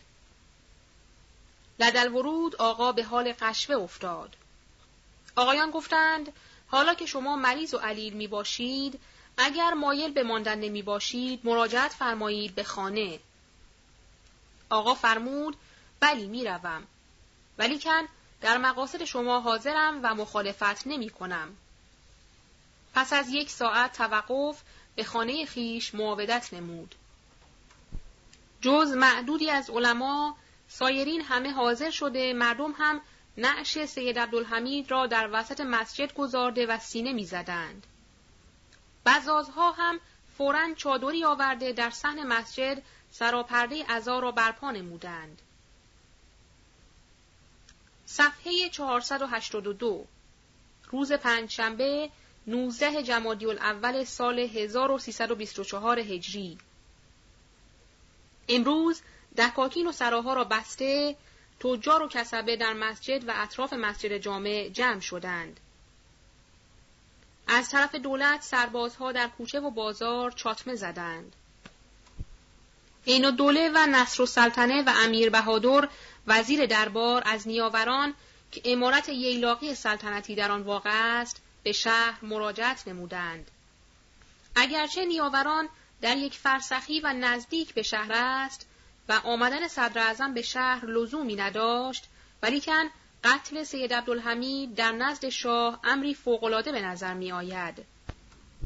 پادشاهی که از صدای رعد و برق بترسد و سید بحرینی او را به حرز خود نگاهداری کند یک دفعه بشنود که یک نفر سید عالم غریب بدون تقصیر به جیش او کشته شد.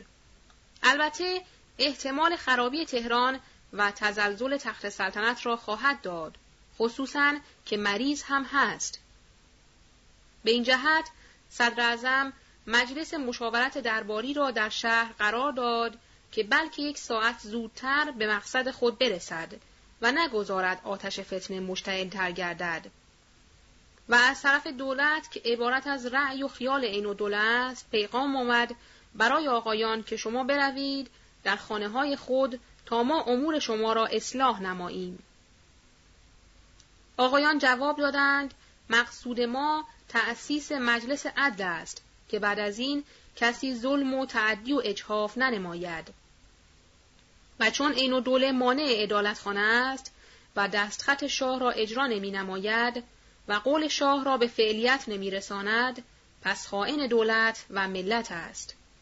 باید از مسند وزارت برخیزد. عصر امروز حضرات بزازها که بعد از طلاب دومین انصار حجج اسلامیه بودند پیراهن خونالوده سید عبدالحمید را به چوبی نصب نموده و دسته دسته به حالت سینه زدن که خبر از مصیبت بزرگی می‌دهد در بازارها و اطراف مسجد جامع و مسجد شاه حرکت کرده پس از آن به مسجد جامع مراجعت نمودند. کسی متعرض و مانع آنها نشد. شب جمعه را آقایان در مسجد ماندند. با اینکه اطراف مسجد را سرباز گرفته بود، باز مردم می آمدند. آقایان هم مشغول عبادت و بندگی خدا بودند. عدهای از آقازاده ها هم در یک گوشه مشغول مذاکره و تهیه مقدمات فردا می باشند. چون هوا گرم است و سطح بام مسجد جامع هم برای هواخوری و تبرید مناسب فلزا حاج شیخ محمد واعظ وقت را غنیمت دانسته رفت بالای منبر و قدری مردم را موعظه و ذکر مصیبتی هم نمود.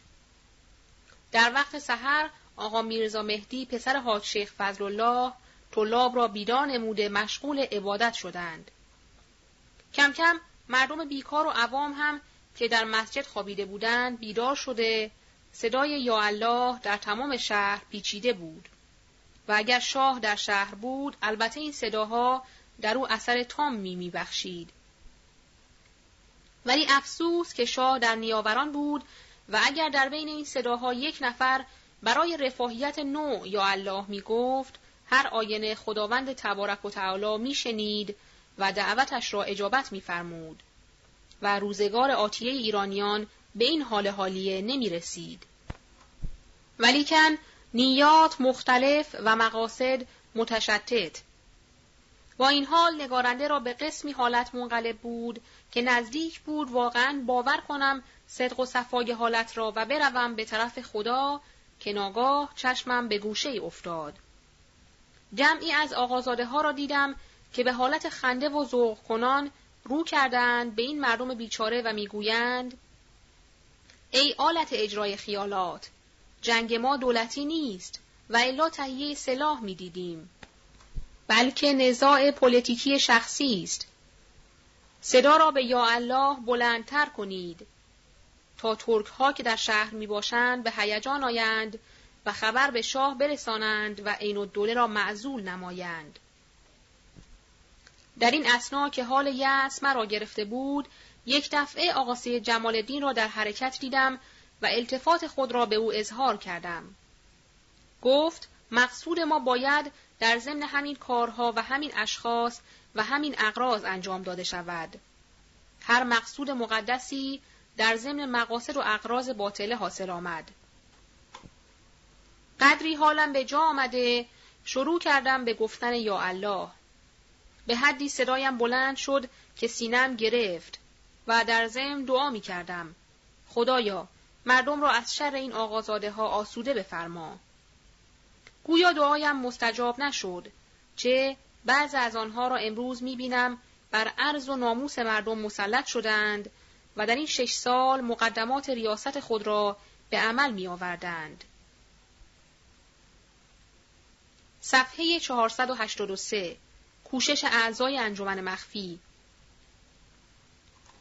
باری دانشمندان و وطن دوستان امشب را در شهر پراکنده و در مجامع مخفی مشغول کار می باشند. میرزا عباس قلی خان قزمینی که مدیر انجمن مخفی آدمیت بود شنید سربازها را عوض نمودند و آنها را امر نمودند به قتل و غارت. لذا در ساعت سه از شب گذشته خود را رسانید در قراولخانه پایقاپوغ که صاحب منصبها در آنجا جمع بودند و بر آنها وارد شده تا ساعت پنج از شب گذشته مشغول نصیحت و اندرز آنها بود. و گفت فوج شقاقی اگر نسب خود و تاریخ زمان گذشته را نمی‌داند من می‌دانم. صدماتی که از طرف طایفه قاجاریه به رؤسای این طایفه رسید به احدی نرسیده است. وانگهی به کدام مواجب و کدام جیره خود را طرف با ملت خود می کنید؟ آیا می دانید طرف شما کیست؟ آیا می دانید طرف علما و سادات و ذریه فاطمه و اولاد امام حسین می باشید؟ اگر یک نفر سید به تیر شما کشته شود تا ابد فوج شقاقی مورد لعن و سالها روزخانها در بالای منبر شما را همدوش بنی امیه به زبان می آورند. فوج قزوین که شلیک کردند و سید عبدالحمید را کشتند امروز مورد لعن و نفرین و تنفر عمومی واقع شدند. بالاخره مدیر آدمیت در امشب تا پنج ساعت از شب گذشته در قراولخانه میدان پایقاپوغ ماند و از صاحب منصبان فوج شقاقی قول و عهد گرفت که شلیک به مردم نکنند و اگر حکم دولت بر شلیک شد مخالفت کنند. هر یک از صاحب منصبان و رؤسای فوج که آنجا حاضر بودند قول داده و بر طبق عهد خود قسم یاد کرده از آنجا بیرون شد. دیگران مانند مدیر آدمیت در بین سرباز و توبچی افتاده از آنها قول و عهد گرفتند. به این جهت مردم در این دو روز دسته دسته در بازار و خیابان و سبزمیدان تا نزدیک ارگ دولتی رفته احدی متعرضانان نگردیدند. صفحه 484 روز جمعه بیستم جمادی الاول 1324 هجری در این روز تمام بازارها بسته است و بر عده سربازها افزوده گردید. مردم نعش سید عبدالحمید را در مسجد امانت گذارده مجلس ترهیم و ختم را منعقد نموده و لباس مظلومیت و عذا را پوشیده این و دوله هم امروز سربازها را که محافظت شهر با آنها بود عوض و تبدیل نمود. فوج دیروزی را در کوچه های دور از مسجد و اطراف مسجد را فوجی دیگر گذارد. طلاب و سادات پیراهن و امامه خونالود سید عبدالحمید را بالای چوبی علم نموده مردم هم اطراف آنها را گرفته به سر و سینه می‌زدند. آقا سید زبیح الله روزخان که از سادات با فضل می باشد در جلوی سادات این مصرع را به حالت حزن و عزامی خواند. یا حضرت صاحب زمان الامان طلاب و سادات هم همین مصرع را جواب می گفتند. سایر کسبه هم در زیر علمی دیگر که از امامه سید مقتول حاضر کرده بودند به این مصرع متکلم بودند. یا محمد امتت از دست رفت. اطفال کوچک از سید و غیر سید ازدهام نموده همگی به سر و سینه می‌زدند و در جلوی دسته عزاداران حرکت می‌کردند. چون در مسجد جمعیت زیاد بود و هوا گرم برای آنکه هوا متعفن و غلیظ نشود و به آقایان اذیتی وارد نشود عازم شدند که مانند روز گذشته بروند در بازار و به حال گردش در بازار سینه بزنند. آقای بهبهانی ملتفت شد و در مقام من برآمد که از مسجد خارج نشوند. حسام مذاکرین و اعتماد و ذاکرین که هر دو از معتبرین اهل منبر بودند اظهار داشتند دیروز هم مردم به حالت سینه زدن تا نزدیک ارگ و سبز میدان رفتند طوری نشد چه مقصود این جمع عزاداری برای اولاد پیغمبر است با نهایت معقولیت می روند و جوش و حرارت خود را به سینه زدن خاموش کرده و فرو می نشانند. آن وقت مراجعت می نمایند. آقایان گفتند سربازهای امروز غیر از سربازهای دیروز می باشند. مخصوصا به این فوج حکم دادند که شلیک کنند. طلاب جواب دادند که اولا ماها حربه و سلاحی نداریم و با کسی جنگ و نزاع و طرفیت نداریم. ثانیا که این جماعت اکثر آنها سادات می باشند و احدی متعرض آنان نخواهد شد. بالاخره به اصرار زیاد علم را از مسجد بیرون برده مردم سینه زنان دنبال علم را گرفته طلاب و سادات محترم معمر قرآنها را روی دست گرفته امامه های سبز و سیاه به گردن پیچیده بودند. دیگر غافل از حکم نظامی بوده چند قدمی که از مسجد دور شدند و برابر مدرسه میرزا موسا که بین چهار سوق و مسجد جامعه است رسیدند سرباز جلو آنها را گرفته و مانع از عبور شدند. سادات گفتند از عقب ما جمعیت بسیاری است که مراجعت دشوار است. راه دهید. از طرف چهار سوق می رویم و از بازار ارسیدوزها بر می گردیم به مسجد شاه. و این جمع سینزن را در مسجد شاه سرگرم می داریم تا آقایان در مسجد جامع بتوانند زیست نمایند و ختم سید را به آخر رسانند. سرباز قبول نکرد. از عقب هم مردم هجوم آوردند. سرباز لابد شده قدری عقب نشست. صفحه 485 شورش مردم علل مذکور میرزا احمد خان آشتیانی که از خیشان حاج آقا محسن عراقی بود و منصب سلطانی فوج را داشت حکم شلیک به سرباز داد. سربازها ها را به سقف بازار خالی نمودند. مردم بیچاره که صدای تفنگ را شنیدند قدری عقب نشستند. از بالای بام اطفال بنای سنگ انداختن را گذاردند. از عقب هم هجوم آوردند.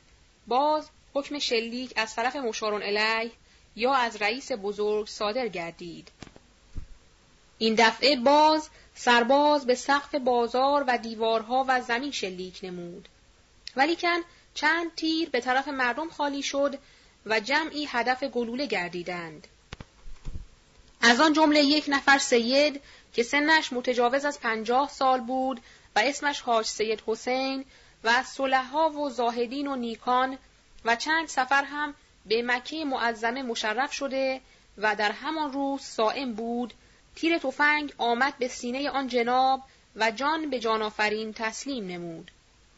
مردم نعش سید را برداشته به طرف مسجد جامع فرار نمودند نعش را آوردند توی مسجد. سایرین که این حال را دیدند بنای گریه وزاری را گذارده فریاد یا محمد یا علی یا حسن یا حسین از همگی بلند شد. زنها هجوم آورده اطراف آقایان را گرفتند. پدر در پی پسر میگشت. پسر در عقب پدر میدوید. کفش و کلاه بسیاری دم درب مسجد ریخته که صاحبانش معلوم نبودند. مردم خدمت آقایان عرض کردند اذن جهاد بدهید. اقلا این سربازها را دفع و علاج کنیم. آقایان جلوی مردم را گرفته و اذن دفاع ندادند. کوچه و بازار مملو بود از سرباز و توپچی و فراش. سرباز مشغول به قارت و نهب اموال نگردید زیرا که از بالای سقف بام و سقف بازار اطفال سنگ و آجر به طرف آنها پرتاب می نمودند. از قرار مذکور نصر و سلطنه در چارسوق بود و چون رئیس مسلمانی بود مانع شلیک سرباز گردید. چه هم می‌دانست فتنه بالاتر خواهد شد و هم از طرف دولت از نداشت. منتصر و سلطنه که آن وقت معروف به علی خان بود نیز در آن روز اظهار کفایت نمود و در واقع ترقی منتصر و دوله از آن روز شروع شد.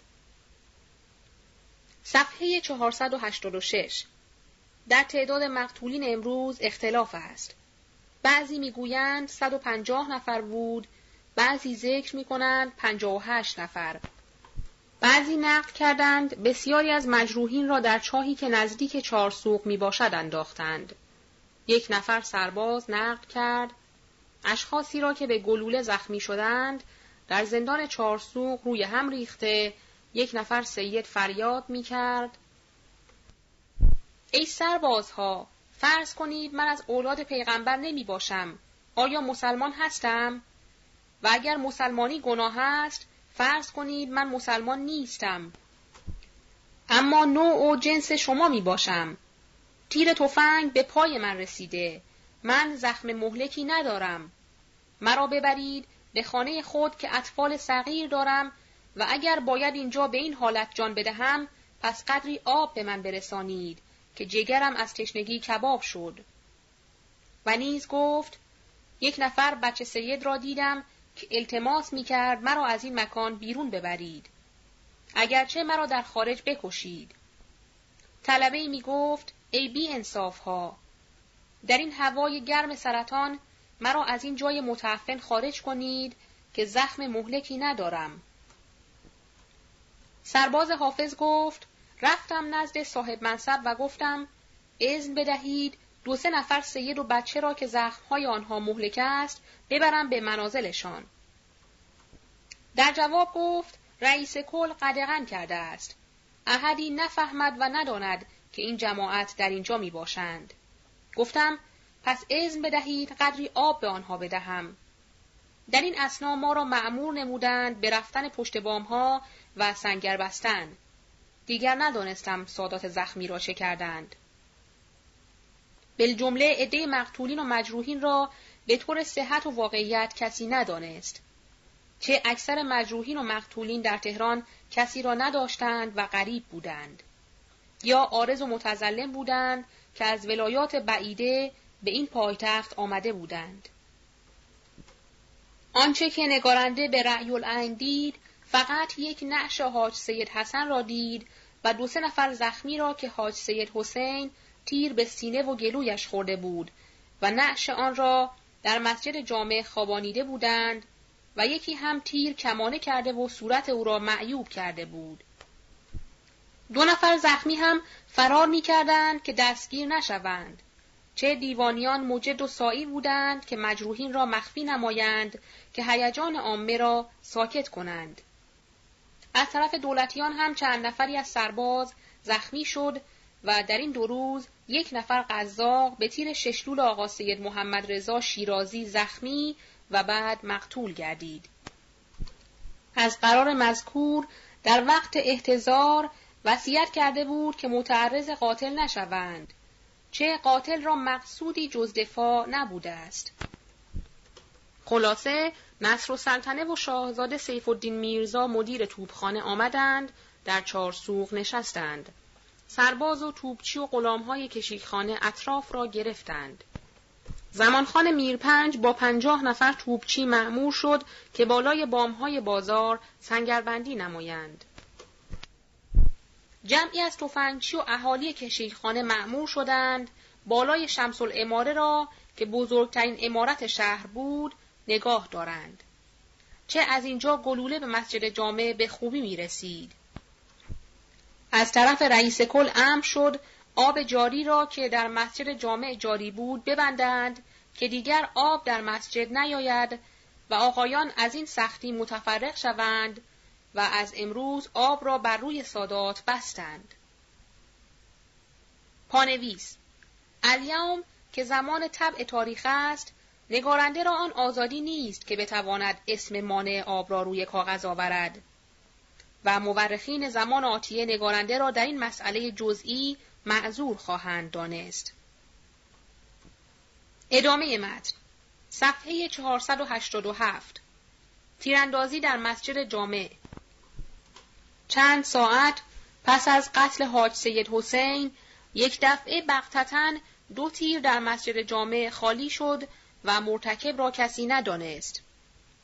از این صدای تفنگ که پی در پی خالی شد مردم بنای فرار را گذاردند. آقایان از صحن مسجد به طرف ایوان و شبستان فرار کردند. آقای تبا رنگ از رویش رفته پسرهایش را جستجو و از حال آنها فحص می نمود. هر کس به خیال خود گرفتار و نفساگویان در خیال فرار. نگارنده با آقا شیخ محمد فیلسوف از ترس و واهمه به طرف اتاق خادم مسجد پناه بردیم و هرچند التماس کردیم خادم بی انصاف ما را راه نداد. حاج سید عبدالحسین واعظ را دیدم فرار می کرد در حالتی که پسر هفت ساله خود را فراموش نمود و همانجا گذارد که آن طفل گریه کنان خود را خارج مسجد به پدر رسانید. در این بین که مردم فرار می کردند و صحن مسجد نزدیک بود خالی شود، آقای بهبهانی را دیدم که روی بلندی ایستاده و سینه خود را باز نمود و گفت ای مردم نترسید واهمه نکنید اینها کاری داشته باشند با من دارند. این سینه من. کجاست آنکه بزند؟ شهادت و کشته شدن ارث ماست. اجدادم را کشتند در راه دین خدا. مرا هم بکشند. اینقدر ایستاد و نطق فرمود تا قدری باعث تسکین و آرامی قلوب گردید. بستگان آقای بهبهانی هم افتادند در بین مردم و گفتند این دو تیر تفنگ از دولتیان نبود. یک نفر از خود ما این صدا را بلند کرد که سربازها بدانند در مسجد اسلحه هم هست و جلوتر نیایند. نگارنده دید که اطراف آقایان خالی خواهد شد. فلزا با فیلسوف از مسجد خارج شدیم و در کوچه و بازار افتاده فریاد می کردیم ای مردم اولاد رسول را یاری کنید. علمای خود را تنها نگذارید. با این حال خود را به خانه ادیب بهبهانی رسانیده ناهار را در آنجا صرف کرده عصر مراجعت کردیم و دیدیم آقایان سلامت می باشند. میرزا محمد نایب آدم آقای تبا یک دستمال فشنگ به بهانه آزوقه برای آقایان داد به حسین نامی که در زیر عبا وارد مسجد نماید. دم در سربازها فشنگها را گرفته حسین را فورا بردند به میدان توپخانه و او را بستند به تازیانه. پس از زدن دیویز شلاق او را حبس و بعد از مدتی او را نفی بلد کردند. تا کنون که تقریبا شش سال میگذرد از آن جوان کسی خبر ندارد. عصر امروز حاج آقا محسن عراقی آمد برای اصلاح. کاری نکرد. رفت. مجددا شب را از طرف این و دوله آمد که آقایان را ببرد نزد این و دوله. آقای تبا دید که بعضی مایل خواهند شد. فلزا با تغییر و سختی رو کرد به حاج آقا محسن و فرمود سید تو را چه کار که در کار ما دخالت کنی؟ همان ظلم و کارهایی که در عراق کردی تو را کافی نیست که آمده خدمت برای عین الدوله کنی؟ صدر در نزد تو اهمیت دارد و به نظر تو داخل آدم است. علمای مرکز از این گونه صدور بسیار دیدند. حد خود را نگاه دار. صفحه 488 باری حاج آقا محسن مجتهد عراقی با حال یأس مراجعت نمود. آقا میرزا مصطفی آشتیانی با امیر بهادر بنای مراوده را گذارد بلکه برای اصلاح کاری کند. ولی کاری نکرد بلکه پیغام آورد که من از طرف شاه معمورم تا فردا کار را یکسره نمایم. یا قتل و نفی و تبعید و یا رفتن آقایان به منازل خود. و ضمنا به آقا میرزا ابوالقاسم طباطبایی پیغام آورد که پول زیادی به شما می‌دهند که آقایان را متفرق کنید. جنابش جواب داد که نه صلاح من و نه صلاح شماست. تفرقه بین آقایان باید کار یکسره و انجام گیرد یا تأسیس ادالتخانه و ازل این دوله و یا ماندن در اینجا که تکلیف معلوم شود دو ساعت به غروب مانده امروز مشکات و دوله از طرف نایب السلطنه کامران میرزا آمد خدمت آقایان و پیغام آورد که شاه متغیر است. فردا کار را یکسره می نمایند. صلاح در این است که مردم را متفرق کنید. آقایان جواب دادند که ما مردم را امر می نماییم دکاکین را باز کنند و متفرق شوند. راکن خودمان در همین مسجد میمانیم تا مقصود ما انجام گیرد. و ما هم مقصودی نداریم جز اجرای دستخط شاه و تأسیس ادالتخانه و چون این دوله مانع و مخل و دشمن سادات است از او را استدعا داریم. نزدیک غروب امروز دستخطی که علا حضرت شاهنشاه در جواب پسرش از دو سلطان دستخط کرده بود آوردند خدمت آقایان که سواد آن از این قرار است. عریضه از دو سلطان حضور پدر تاجدارش مزفر شاه قربان خاک پای اقدس همایونت کردم. غلام خانزاد پس از مرخصی از حضور مهر ظهور مبارک اقدس همایون ارواح نافدا مبتلا به مرض تب شده چون پاکتی از جناب مستطاب آقا میرزا سید محمد مجتهد برای این خانزاد آوردند که عینا تقدیم آستان مبارک داشته آنچه رأی انور همایونت اقتضا فرماید جواب داده شود. الامر الاقدس الاعلا متا صفحه 489 صورت دستخط شاهنشاه مزفر شاه. از دو سلطان. عریضه شما و کاغذ جناب آقا سید محمد مجتهد را ملاحظه کردیم.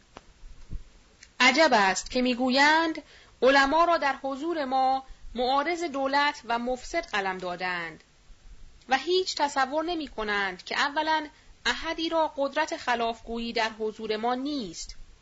ثانیا کی می‌تواند معارض دولت بشود و از اوامر دولت تمرد کند جناب آقا سید محمد و سایر علما وقتی که به تکلیف دعاگویی خودشان رفتار کنند مفسد به قلم نمی روند و ما هم آنها را مفسد نمی دانیم. بلکه وظیفه شرعی آنها این است که خیرخواه و صلاحجوی دولت و ملت باشند.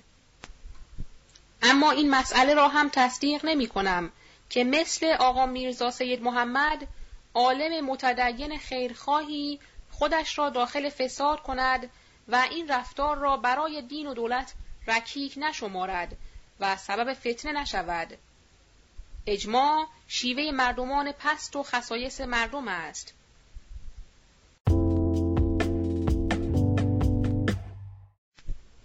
صفحه 489 از مثل ایشان آدمی هیچ منتظر این اقدامات نیستم. مخصوصا این دستخط را بفرستید ببینند. مطلب و عرض حسابی هیچ محتاج به این عنوانات نیست. در شهر قائل ننمایند. بیایند مطلب خودشان را بگویند و جواب بشنوند. تا ما هم مطالب حسابی آنها را به طوری که صلاح دولت است بپذیریم و رفع قائله بشود. و الا به این شکل و این عنوان جز این که بیشتر ایقاز فساد شود و مردم بیچاره دچار قهر و غضب و به زحمت بیفتند هیچ نتیجه ای ندارد. و البته تکلیف شرعی غیر این است که رفتار می کنند. بیست جمادی الاول 1324 پس از رسیدن این دستخط و پیغامات دیگر از طرف شاه و صدر و سخت گرفتن به آقایان از جهت آمد و شد مردم و سختی آزوقه آقای بهبهانی و آقای تباتبایی خطابه خواندند و فرمودند ای مردم ما قول و عهد شما را به شما مسترد می‌داریم. خواهش داریم که ما را بگذارید به حال خود و بروید. اگر می‌کشند ما را بکشند. و اگر می‌گیرند ما را بگیرند. از شما کاری هم ساخته نیست. جز آنکه تفرقه حواس ما را باعث شوید. البته بروید و دکانهای خود را باز نمایید. طلاب اظهار داشتند که ما از شما آقایان جدا نمی‌شویم. مردم را هم نخواهیم گذارد که دکاکین خود را باز نمایند. متفرق شدن مردم به سفارش بهبهانی. آقای سید عبدالله بهبهانی قرآن را بر سر دست گرفته مردم را قسم داد که متفرق شوند و در مسجد توقف نکنند. و ضمنا پیغاماتی که کتبا از طرف شاه فرستاده شده بود در حضور جمع قرائت نمود. پس از آن فرمود ای مردم آنچه را که در باب عدالت تقاضا و خواهش نمودید عاقبت جز گلوله جوابی نشنیدید. کار به ناملایمات و سختی خواهد رسید. پس هرچه زودتر است بروید. البته بروید. مردم که این فرمایشات را شنیدند متفرق شده و رفتند به خانه های خود. از طرفی دولتیان بعضی را محرک شده و جار کشیدند که آقایان میفرمایند آمدن شما به یاری ما و بستن دکاکین حرام است. البته دکاکین را باز کنید.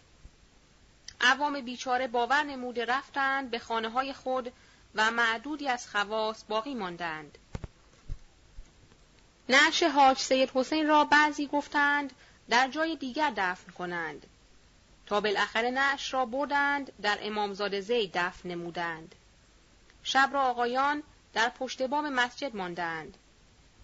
آقا میرزا مصطفی آشتیانی به بهانه مرض مادرش از مسجد بیرون آمده و رفت به خانه امیر بهادر و با امیر بهادر تا صبح از صلح مذاکره می نمود. علل مذکور امیر بهادر گفته بود از نیاوران آمدم به شهر و تا کار را یک سر ننمایم نزد شاه نمی روم.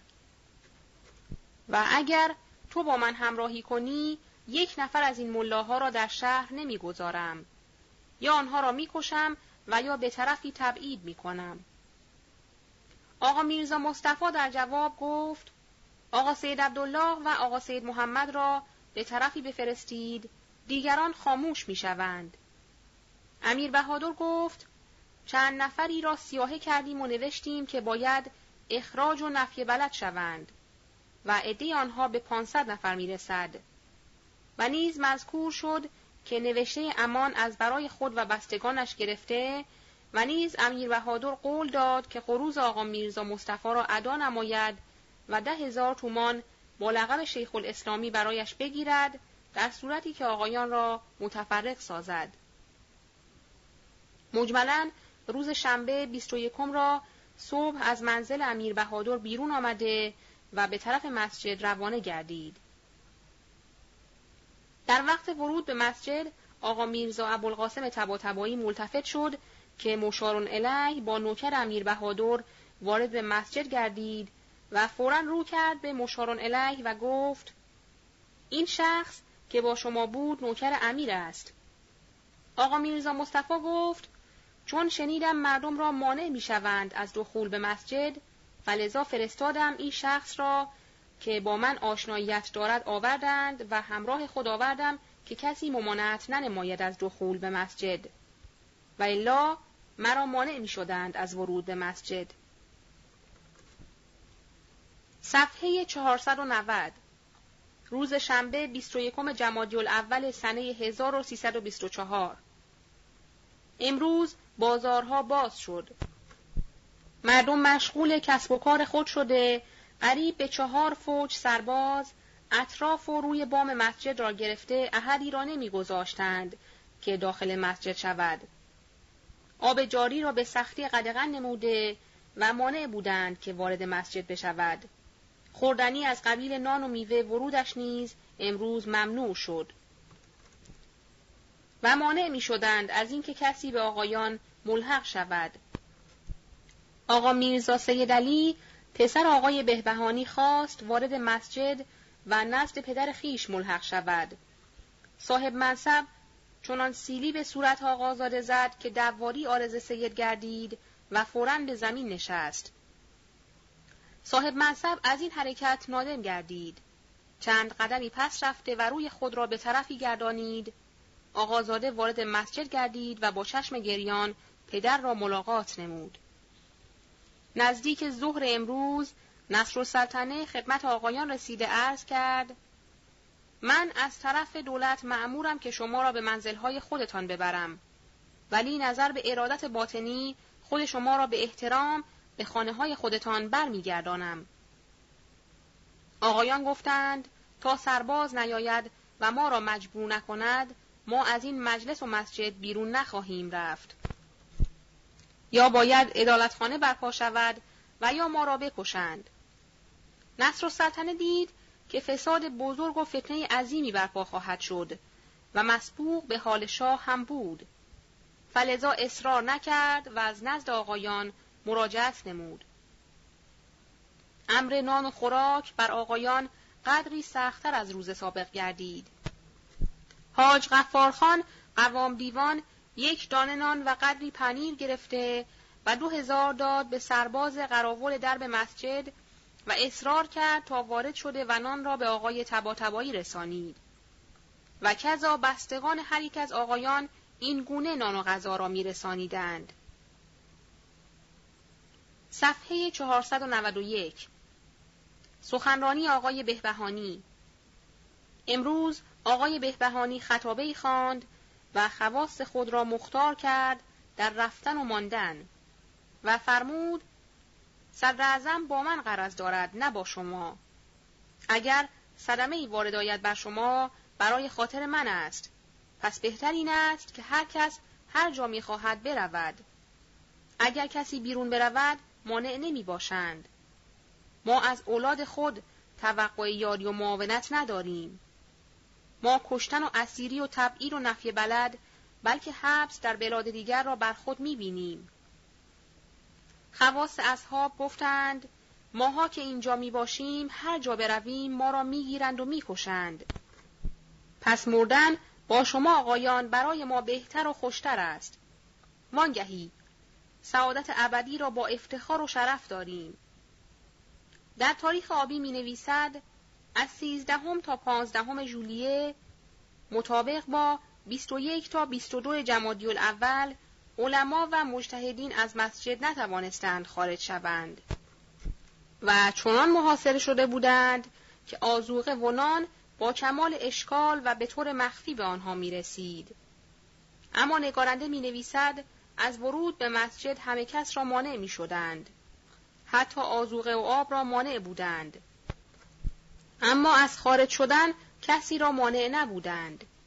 اینکه آقایان خارج نمی شدند برای این بود که مظلومیت خود را ظاهر سازند و شناعت امر را بر عامه ثابت نمایند و البته اگر مسامحه شبانه قراول ها نبود و آزوقه به آقایان به کلی نمی رسید هر آینه هیجان عامه را سبب می گشت.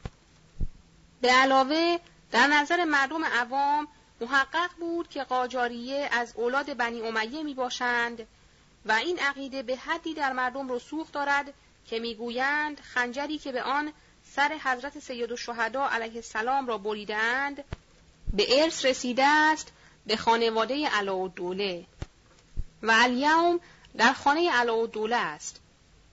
این شایعه سرباز و قراولها را مانع بود که جدا مانع آب آزوغه شوند به این جهت در شبها به تکلیف خود عمل نمی کردند و در منع آزوقه مسامحه می نمودند. وانگهی سربازی که در ماه هفت قران و ده شاهی مواجب داشت به طمع دو سه قران که به او می‌دادند و در خدمت به آقایان حاضر بودند.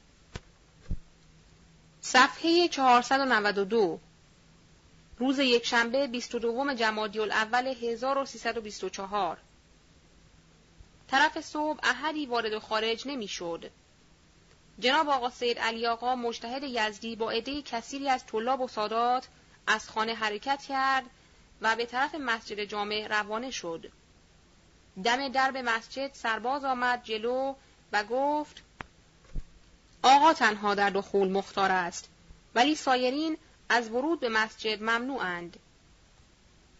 آقا سید علی آقا فرمود کسی را نمی رسد که همراهان مرا از ورود به مسجد مانع شود. سربازها چون جلالت قدر آقا و اعتبار مخصوص او را در نزد شاه می دانستند، در مقام معذرت برآمده مذکور ساختند برای احترام حضرت آقا سادات و طلاب را ممانعت نمی کنیم. ولی کلاهی و بازاری را ممانعت می کنیم. به این جهت عدهای بسیاری از سادات و طلاب با حضرت آقا وارد مسجد شدند. تلاش مجدد عین الدوله از طرف عطابک ازم عین الدوله در این روز پیغامات محرمانه برای بعضی از آقایان علما می آمد که به هر شکل باشد چه به طور تهدید و چه به طور وعده و نوید چه به طریق دوستی و خواهش و چه به طریق دیگر که از همراهی با آقای بهبهانی منصرف و از مسجد جامع خارج شوند.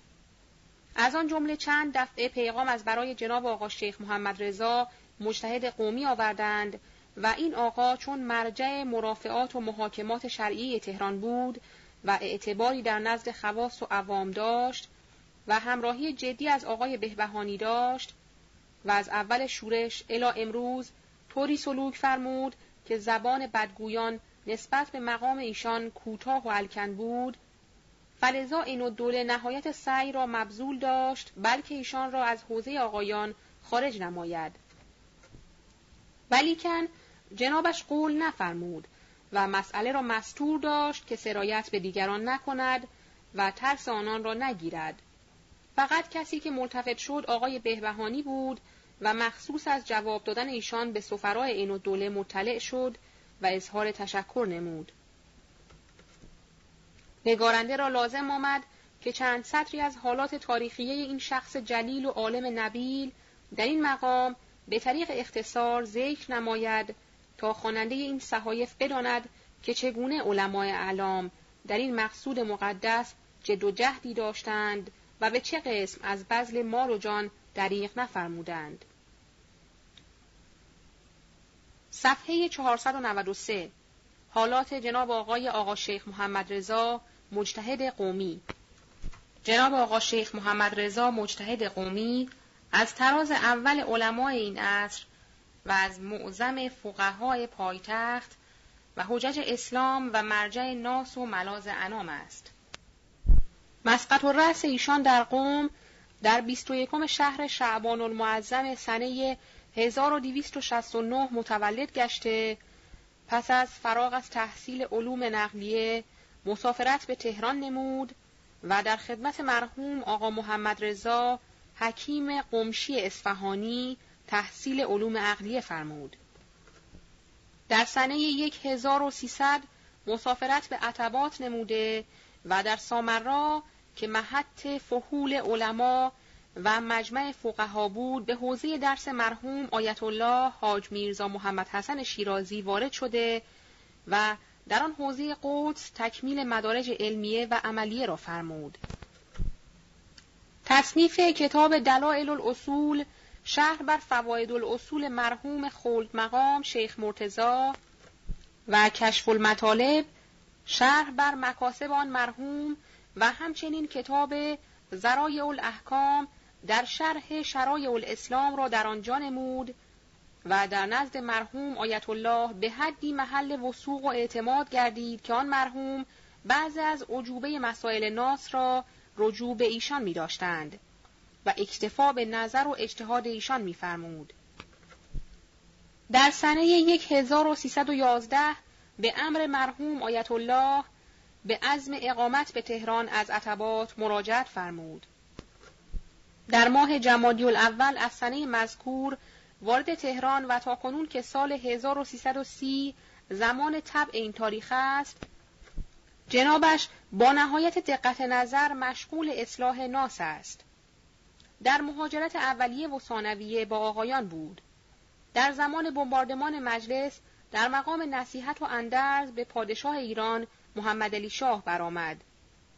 چون مفید نیفتاد در خانه نشست و از امور سیاسی دم دربست در اوایل زمان احمد شاه یک نفر در مقام معادات و دشمنی با آن جناب برآمده و یک تیر ششلول قفلتا به آن جناب خالی نمود که قدری از پشت گوش را زخم نمود. زارب را گرفته پس از استنتاق حکم مجازاتش صادر گردید که جناب معظم او را عفو نمود بلکه در مقام شفاعت او برآمده از حبس هم نجاتش دادند. صفحه 493 سختگیری دولت امروز خبر رسید که دولت در مقام سختگیری برآمده است. چه به شاه عرض کردند آقای سید عبدالله و آقا سید محمد جمعی از الواد شهر را دور خود جمع نموده و خیال دارند سلطنت را از بین بردارند و دولت جمهوری تشکیل دهند.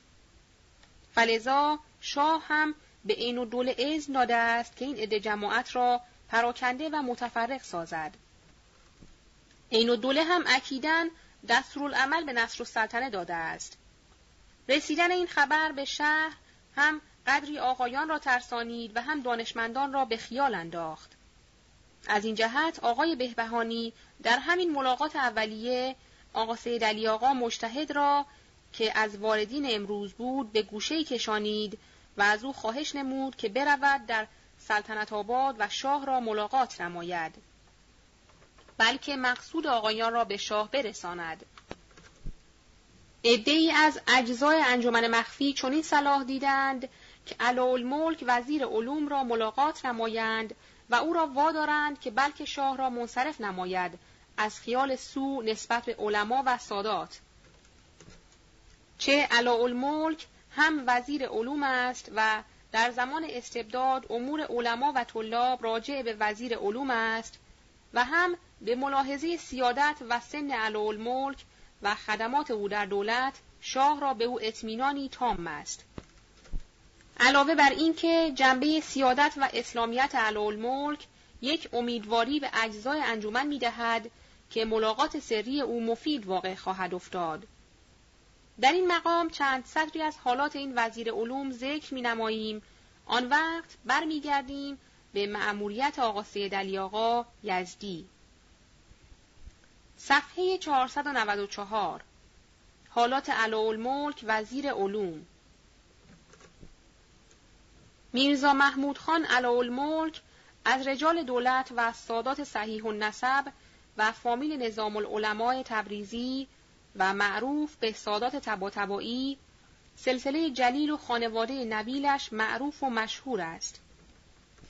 زمان پنج پادشاه ایران را درک نمود و اکثر اوقات متصدی امور معظمه دولتی بود. تولدش در چهارشنبه قره شهر شعبان اودئیل 1258 هجری بوده بعد از اینکه ده سال تحصیل مقدمات و علوم متداوله ایرانی را نمود برای تحصیل آزم تفلیس شد. پس از چند سال توقف در آنجا به تبریز مراجعت نمود و در اداد اجزای دیوانخانه تبریز که در آن زمان تشکیل یافته بود معرفی شد. بعد از دو سال اشتغال به خدمت به عزم زیارت عتبات و همراه بودن با جنازه پدر از تبریز به عتبات رفته در مراجعت از عتبات به تهران آمده در وزارت امور خارجه وارد و پس از زمانی معمور تفلیس گردید و از آنجا به تبریز رفت و به شغل وکیل دفتری و عمل تصویه محاسبات نائل گردید تا آنکه با مرحوم عزیز خان سردار به تهران آمده باز در وزارت خارجه داخل و به مأموریت مخصوص به لندن معمور شد. پس از شش ماه توقف در لندن به تهران مراجعت نمود و به سمت قنسولی معرفی شد تا آنکه ناصرالدین شاه عازم فرنگستان گردید. الملک برای تهیه لوازم ورود شاه به هاجترخان رفت و از آنجا تا مسکو در رکاب شاه بود. چون اندرون ناصرالدین شاه تا سرحد ایران با شاه بود، لذا الملک معمور به مراجعت دادن اندرون شاهی شد. پس از مدتی او را جنرال قنسول نموده معمور تفلیس گردید. شش سال در آنجا توقف نمود و بعد با مرحوم میرزا حسین خان صدر اعظم که به سمت سفیری معمور پترزبورگ بود همراه شد و بعد از مدتی به سمت مستشاری به پترزبورگ معمور شد. بعد از یک سال به سمت ژارژ دافری در روسیه بود. پس از آن به سمت سفارت کبرا معمور استانبول گردید و شش سال در استانبول توقف کرد و بعد به ایران آمده به حکومت و فرمانفرمایی کرمان منصوب شد. صفحه 495 در کرمان آثار نیک گذارد. با اینکه زمان استبداد بود و حاکم فعال مایشا قسمی سلوک نمود که الا اکنون اهالی کرمان آرزوی حکومت او را دارند. زیرا که در کرمان مرسوم بود حاکم هرگاه سوار می‌شد برای دیدن و بازدید علما و غیر آن متجاوز از صد فراش چوب به دست در جلو اسب حاکم می افتادند و مردم را اذیت می رسانیدند. الملک این کار زشت را موقوف نمود و خود سوار اولاغ می‌شد. یک نفر از نوکرهایش هم سوار اسب یا اولاغ می‌شد و با او حرکت می‌کرد. چنان که معروف به حاکم دوخره شده است در مقابل دو اسبه در رسیدگی به عرایز رعایا به نفسه رسیدگی می نمود. در سیستان با انگلیسی ها مشغول مذاکره و تصویه امور سرحدیه گردید. با علمای کرمان مباحثه و مذاکره علمی می نمود. سطح شرح لمعه و شرایع را مستند احکامش قرار می‌داد. در هنگام حرکت از کرمان اهالی کرمان برای فقدان چنین حاکمی در حسرت و افسوس بودند. پس از مراجعت از کرمان به وزارت علوم و معارف نائل گردیده در زمان وزارت علوم در ترویج از مدارس سایی بود و مدارس در آن زمان رو به ترقی گذارد. چه رسیدگی و دقت را به نفسه می نمود و قفلتا بدون خبر و اطلاع وارد هر یک از مدارس می شد. مدتی هم به وزارت عدلیه ایران مشغول بود. مدتی هم در اصفهان حکومت داشت.